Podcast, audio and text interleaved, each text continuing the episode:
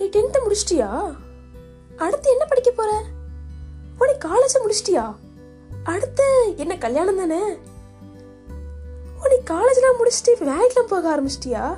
அப்புறம் நெக்ஸ்ட் என்னம்மா? டுவெல்த்து முடிச்சிட்டியா நீ? சொல்லவே இல்லை பாரு. அடுத்து என்ன பண்ண போற? இந்த மாதிரி நம்ம தொடர்ந்து மற்றவங்கள அடுத்து என்ன பண்ண போற அடுத்து என்ன பண்ண போறேன்னு கேட்டுட்டு இருக்கோம்ல. என்னைக்காச்சு உங்களை நீங்க கேட்டிருக்கீங்களா?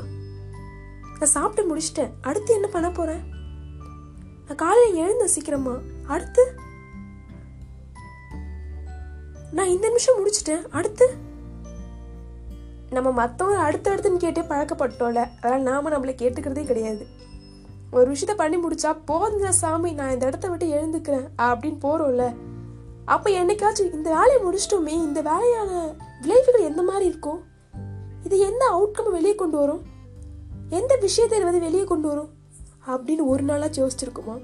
அப்பெல்லாம் இல்லைம்மா நான் நல்லா யோசிச்சு தெளிவா பிளான் போட்டு தான் வாழ்க்கை நடத்தினேன்.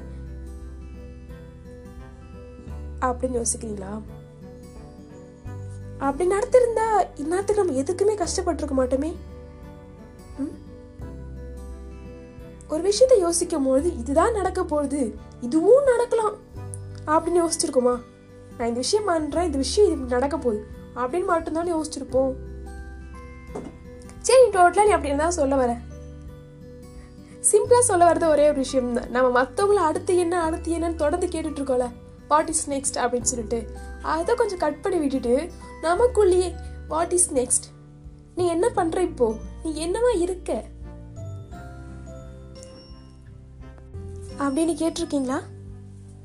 நான் ஏமா கேட்கணும்? அதான் எனக்கே தெரியுமே. அப்படின்னா நம்ம உலகத்தில் அவனை பற்றி தெரியும் நம்ம அம்மாவை பற்றி தெரியும் கூட இருக்க எல்லாரை பற்றியும் தெரியும். ஆனால் நம்மளுக்கு ஒரே ஒருத்தர் மட்டும் தான் தெரியாது. அதுதான் நாம. முதல்ல நாம நம்மளை கண்டுபிடிப்போம். அதுக்கப்புறம் மற்றவங்க யார் என்ன பண்ணுறாங்க அப்படின்றது நெக்ஸ்ட்டாக பாருங்கள் நெக்ஸ்ட் அப்படின்னு சொல்லும் போதில் ஞாபகம் வர ஒரே ஒரு விஷயமா இருக்கிறது நீங்க என்ன அடுத்து பண்ண போறீங்க?